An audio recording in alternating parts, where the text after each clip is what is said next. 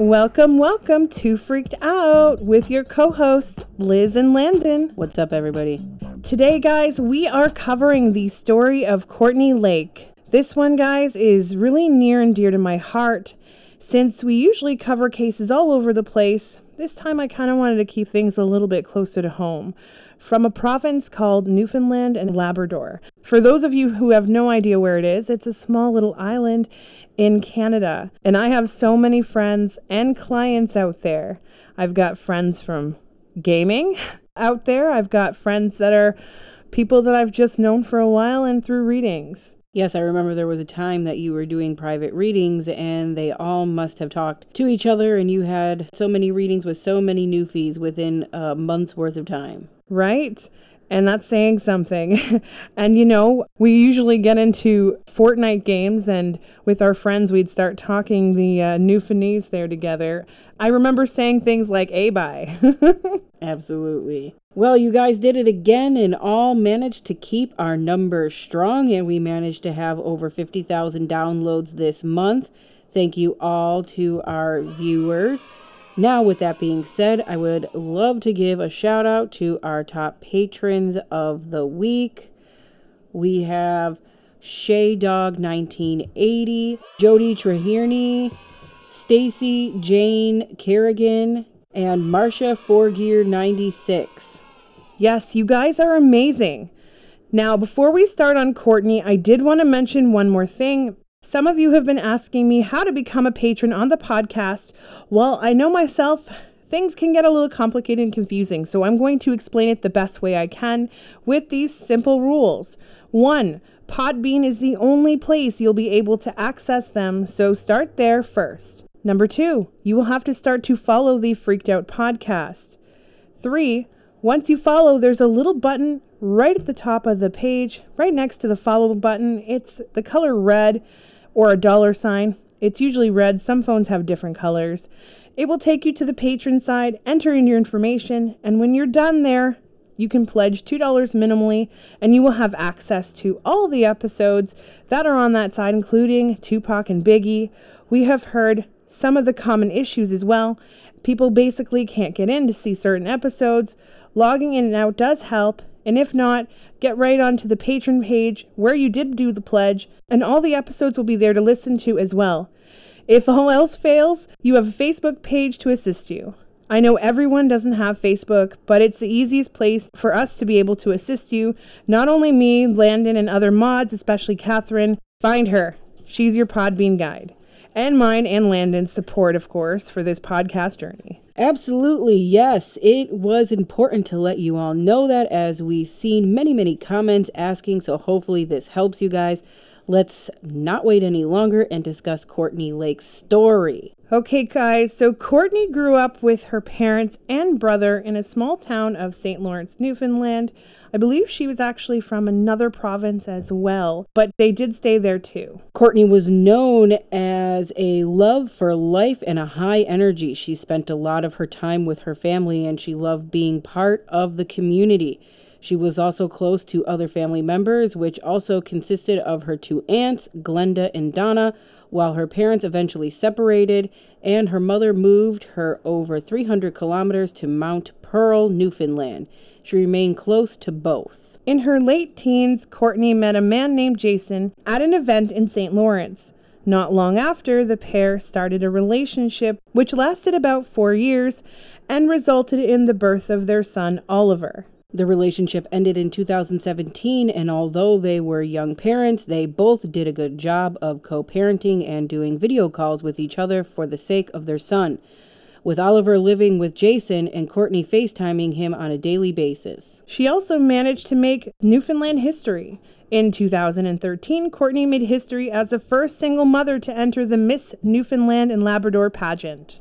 Cortney would eventually enter into a toxic relationship with Philip Smith. From the sounds of it, the relationship was pretty toxic pretty early on. On April 15th, 2017, Smith assaulted Cortney near his home on 22 Alice Drive, not far from the Marine Institute on Ridge Road in St. John, Newfoundland. On April 17th, Cortney's mother Lisa called the RNC to report the assault. When an officer arrived at the Lake residence, Cortney explained that an altercation had occurred upon her trying to get out of Smith's pickup truck. He had tried to stop her by punching her twice, once in the stomach and once in the arm. She then complained of a bump on her left eyebrow and a sore arm and a cut on the inside of her lower lip. This guy sounds like a real winner. Only a month later, in May of 2017, Smith sent Cortney's new boyfriend intimate images of her without her permission and something the young mother reported to the authorities as well. Looks like she was trying to do her best to contact the police right away. Sadly, this is only the beginning of this horrifying story. On May 5th, 2017, Philip's sister called the RNC concerned about his well being. She informed the officer that she believed her brother was in his pickup truck near RCAF Road, close to the St. John's Airport. Using GPS to track Smith's cell phone, the officer arrived in the area and approached the truck in which he saw a white male with short blonde hair and sunglasses. Philip drove away and was later found near a pond off Peacekeepers Way in Conception Bay South, which he later tried to harm himself. The officers placed him in handcuffs and he was held in the healthcare facility for a total of four days. While all this was going on, she worked on getting help. Cortney obtained a peace bond that prevented Smith from having any contact with her. This confirmed by friends who were aware of the relationship. When Philip appeared in front of a judge in order to change this restriction on May 8th of 2017, he was denied. He was, however, granted permission to drive to work on privileges that had been revoked prior to this court date. Just awful to hear. Now, typical of a controlling man, despite the peace bond, Smith attempted to contact Cortney 33 times on June 5, 2017. He also drove to the family home in Mount Pearl. While Cortney was not taking any chances, she ended up contacting the authorities about this, but Philip drove away before they could arrive. However, he was later stopped near the home and arrested. On June 7, 2017, Smith appeared in court on a number of offenses to which he primarily pled guilty. He admitted to the assault on Cortney, for which he received a suspension sentence, and to knowingly publishing, distributing, transmitting, selling, or making available an intimate image, knowing that the person depicted did not give their consent, which resulted in another suspended sentence. As well as pleading guilty to a number of driving related offenses, he was also convicted of breaching a recognizance that prohibited him from having contact with either Cortney or her mother in relation to the events of two days prior and was sentenced to two days' time served. A number of charges were also withdrawn, with both the Crown and the defense agreeing he was currently in the middle of a crisis. I so believe that he was in the middle of a crisis, but letting him go was very bad, but that's exactly what they did. Upon leaving the courthouse, Smith was given a probation order to stay away from Cortney and her mother. That same day, Cortney and Jason took Oliver to his weekly swimming lesson at the Muse Community Center in St. John's, after which Jason dropped Cortney off at her mother's house. After spending the afternoon with her family, she was later dropped off at her residence on Wellington Crescent, located in Mount Pearl. Here is where things get pretty wild. Cortney was last seen on June 7, 2017, in Mount Pearl, Newfoundland, four hours after Philip Smith left the courthouse. According to her family, she went to obtain her personal items from him, and apparently he had given her a few of her items, but he left them in boxes that were burning, but not the Christmas ornaments that she had wanted. According to her family, he was not going to give them to her unless she was going to see him directly to give them back to her. On June 28, 2017, investigators armed with a search warrant converged on the two unit property Smith and his father owned while they wouldn't confirm at the time if the search was connected to the Cortney disappearance. They did maintain a watch on the house by setting up a tent in the backyard. They ended up removing a number of items from the property, including Smith's truck, which was later returned to him. During this press conference, they released residential security footage, footage which showed Cortney leaving her home on Wellington Crescent at 7:52 p.m. on June 7th and walking towards the area of Lindbergh Crescent and Ruth Avenue. At 7:54, the footage showed her walking down the street with a black GMC Sierra pickup truck with the Browning camouflage deer head decal on the passenger side window pull up beside her. After she entered the passenger side, the truck swung back around and drove the opposite direction. The police shared that they believe Cortney was taken to a secluded, wooded, or less traveled area, a short drive from where she was picked up. As such, they conducted searches in the Galway development in the wooded areas of Outer Ring Road, the Seal Cove area of Conception Bay South, and Powers Pond. They also asked those in the same area, as well as residents living around Lindbergh Crescent, Ruth Avenue, and the Trans Canada Highway and Missioner Avenue to review dashcam and home security footages. After Cortney's disappearance, Philip Smith continued to get in trouble with the law. He was later accused of committing more crimes on the day Cortney had been last seen, including driving while disqualified and breaching a peace order in relation to Lisa Lake. On August 9, 2017, he pleaded guilty to breaching the condition meant to keep him away from Cortney, admitting he'd picked her up from Missioner Avenue on the night she went missing. However, he didn't reveal where they went or where he last saw her. He also pled guilty to the drinking while prohibited charge relating back to his June 27, 2017 arrest. In relation to the new charges, Smith was sentenced to 90 days in custody. With time served, he was only due to serve 24 days.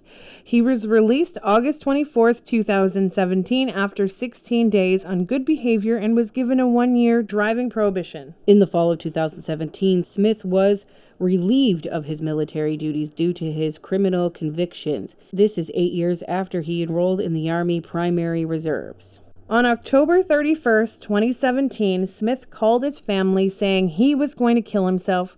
Concerned, they contacted the authorities, of course, who put searches on standby for an hour away at Bellevue Beach, where the Smith family had a cabin. At 3 a.m. on November 1st, a sniffer dog located Smith's body, although police wouldn't initially confirm or deny the suicide, only saying that they were investigating a sudden death in the Bellevue Beach area. And there was no risk to the public. Smith's death prompted investigators to conduct a thorough search of Bellevue Beach, joined by the Rovers, the Avalon North Wolverines, and Central Avalon search and rescue teams. They searched for evidence connected to Cortney's disappearance, but they came up empty. Cortney's family feels like someone in this community has information about the case. They keep in constant contact with the RNC. Everyone suspects Philip Smith. No other suspects are connected to her disappearance. Cortney Lake is seen in on a dashcam video getting into a black GMC pickup truck at 7:54 p.m. on June 7th of 2017 the last day she was ever seen. I am so ready to finally start this episode. I've been working long trying to get this episode written up. First off, let's start off with some things she didn't reveal to so many people, if at all. Philip was pretty abusive in the relationship from the beginning. She shows me that when it comes to being intimate, she was trying to take things slow. Since she and her last boyfriend rushed into things, she shows me he was very pushy he became obsessed. He would call her a hundred times a day. If she was off somewhere for more than five to ten minutes, he would get mad at her and accuse her of cheating with her ex and any other male for that matter that he may see, even family members. She said that his jealous rage was front row and center. She also shows me that he had one other ex that was someone who broke his heart. Lucky for her, she had a very strict family, and when Philip became too much, they got her away from him. She shows me that he always talked about death, dying, dying together, and how he wanted to make sure they died together. I feel like this guy was trying to work her from the beginning. Oh, yeah. She said that he was talking about marriage within the first two, three days of them talking, and how he never felt this way with anyone and wanted to make sure that they never broke up.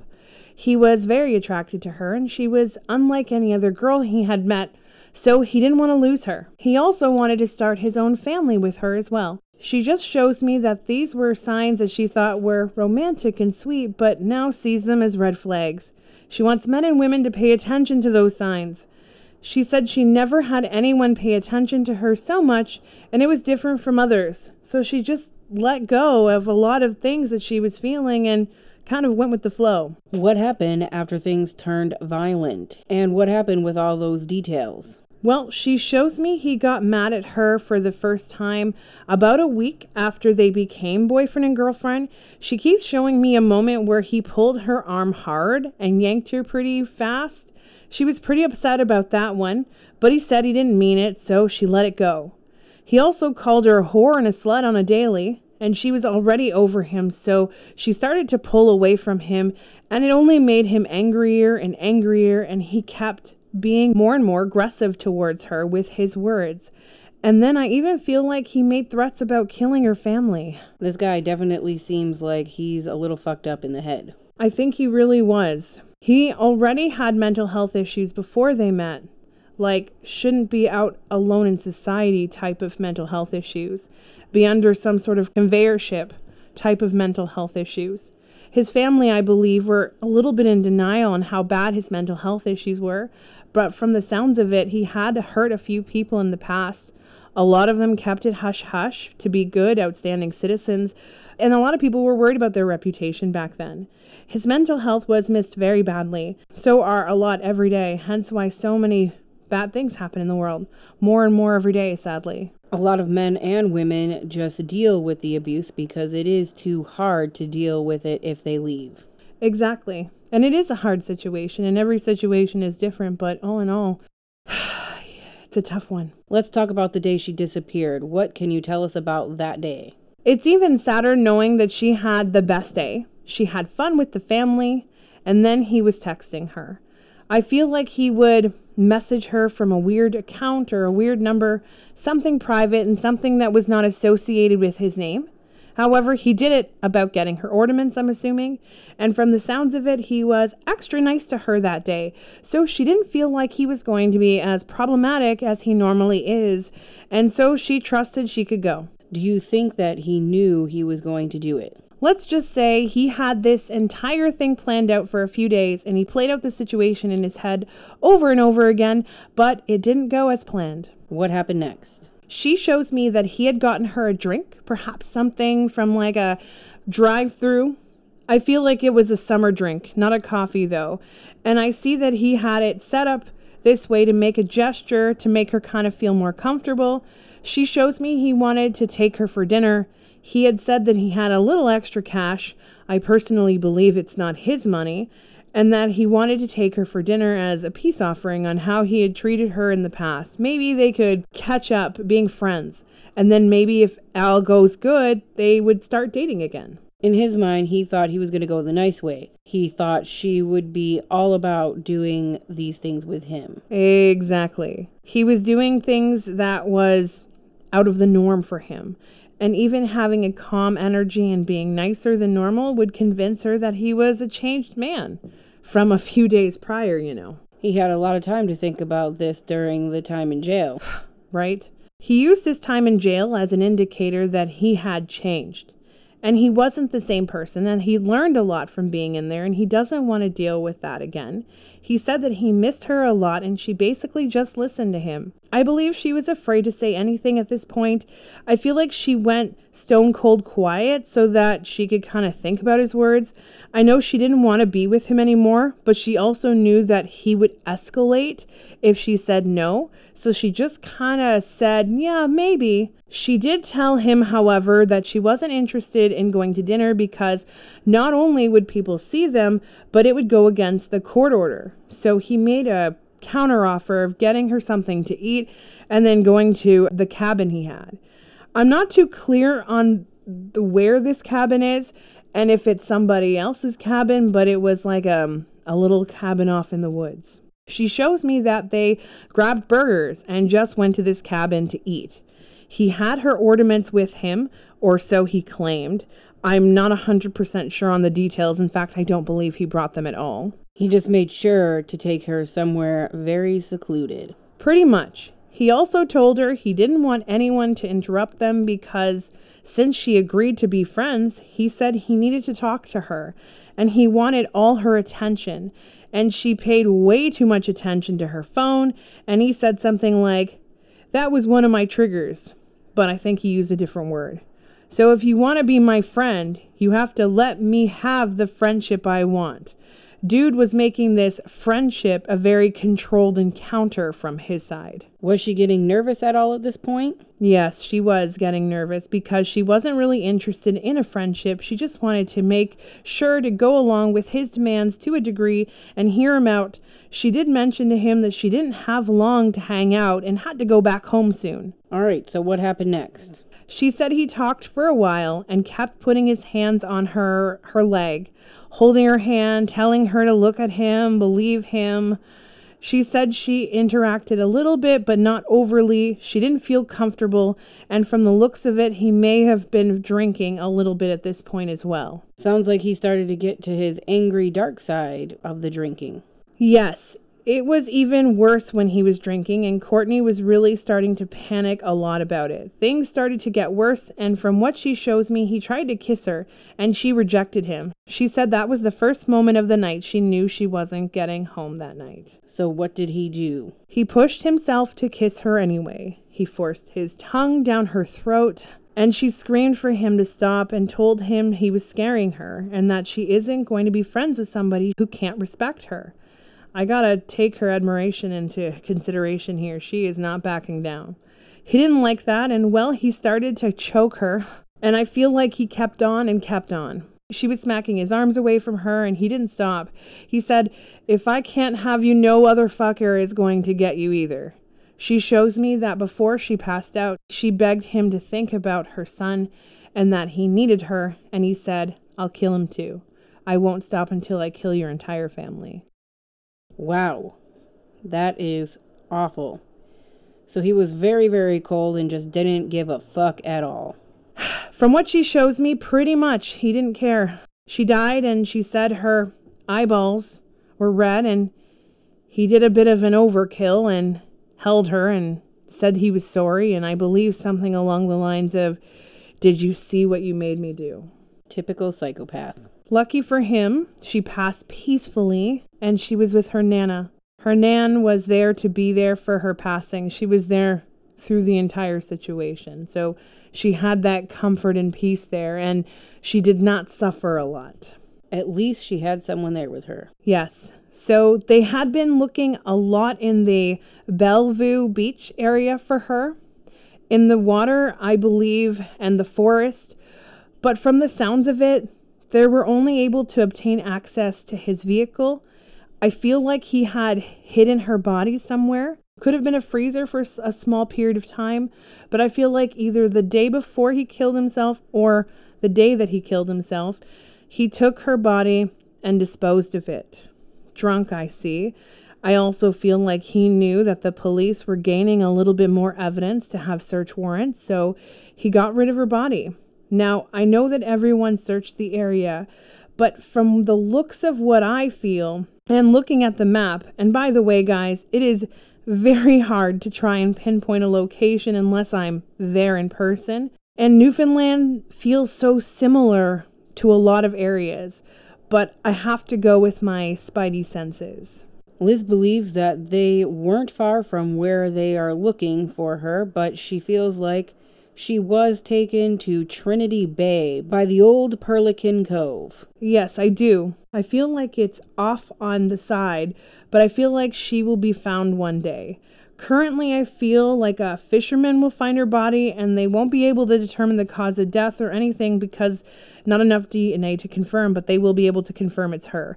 I keep seeing a waterfall as well in the area, so hopefully that helps out. With this being said, since Liz is giving this information out there publicly, it can happen differently now or sooner. It's true. So, because we're putting out this information, we could be changing the path of things. So, the fisherman finding her body could, in fact, end up having somebody find it faster. She wants to come home and be buried properly so her family can help find peace. She said that every single day, as hard as it was to lose a family member, like a child, it's 10 times worse when you don't know where they are. And that is so true. She deserves that peace. Is there anything else that she would like you to know? She is very much about her family. Like I said earlier, she just wants them to know she is fine and at peace and taking care of everyone else. She's happy with all the progress everyone has made to help others. That makes her happy. She said she believed you guys would do so much for her. She loves purple and butterflies and always will send both. Her son, oh my God, she says he's gotten bigger and bigger and bigger than she ever thought, honestly. She said that he's going to give all the girls a run for their money and she appreciates his dad and his dad's family and her family for making sure his life is so beautiful. She is still there kissing him in his room every night. She said she tucks him in and makes sure his light stays bright.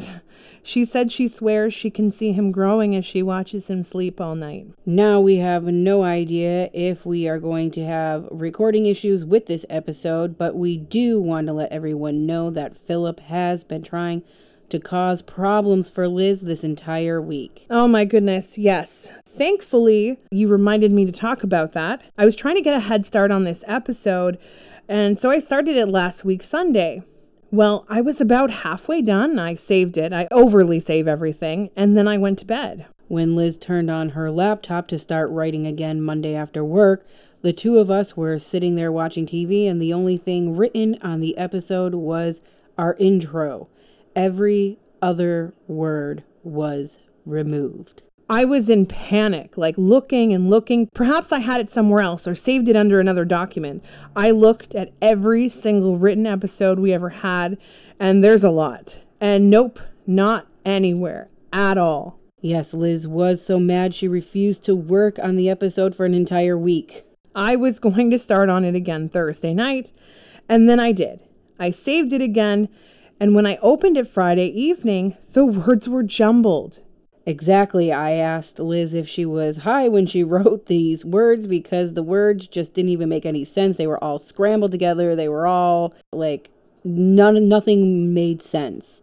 Lucky for us, she restarted it and it went back to normal. And then I suggested for her to get a flash drive and move all the episodes over there just to make another copy of them just in case this happened again.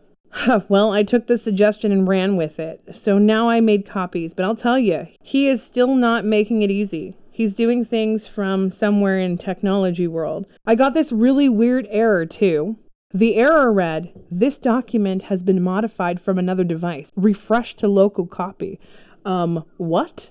Yes, so glitches definitely in this episode, and now you know why.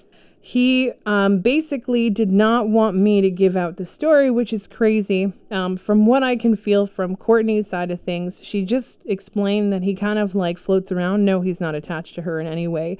He has not come to terms with this situation. He's just in complete denial. But basically, he's just kind of floating about with her. She wanted her story said so badly, so her strength was a lot stronger than his, which is why we were able to do this today. Well, guys, for those of you waiting to hear what we will be doing next month, we have five Fridays in September. So we will have five episodes to bring you this month. Maddie McCann, which will be the exclusive episode. Elisa Lam, which is that Netflix series everyone's been talking about on the regular side. Natalie Wood on the exclusive side. Freddie Mercury on the regular side. And then the fifth episode will be Dulce Maria Alves and that will also be on the exclusive episode. Remember, the only way to access those of the exclusive side is if you are on the patron with a paid subscription of at least $2 a month and will be able to listen to these episodes and all the other episodes we do. Exactly. So thanks for listening, guys, and until next time, stay freaked out.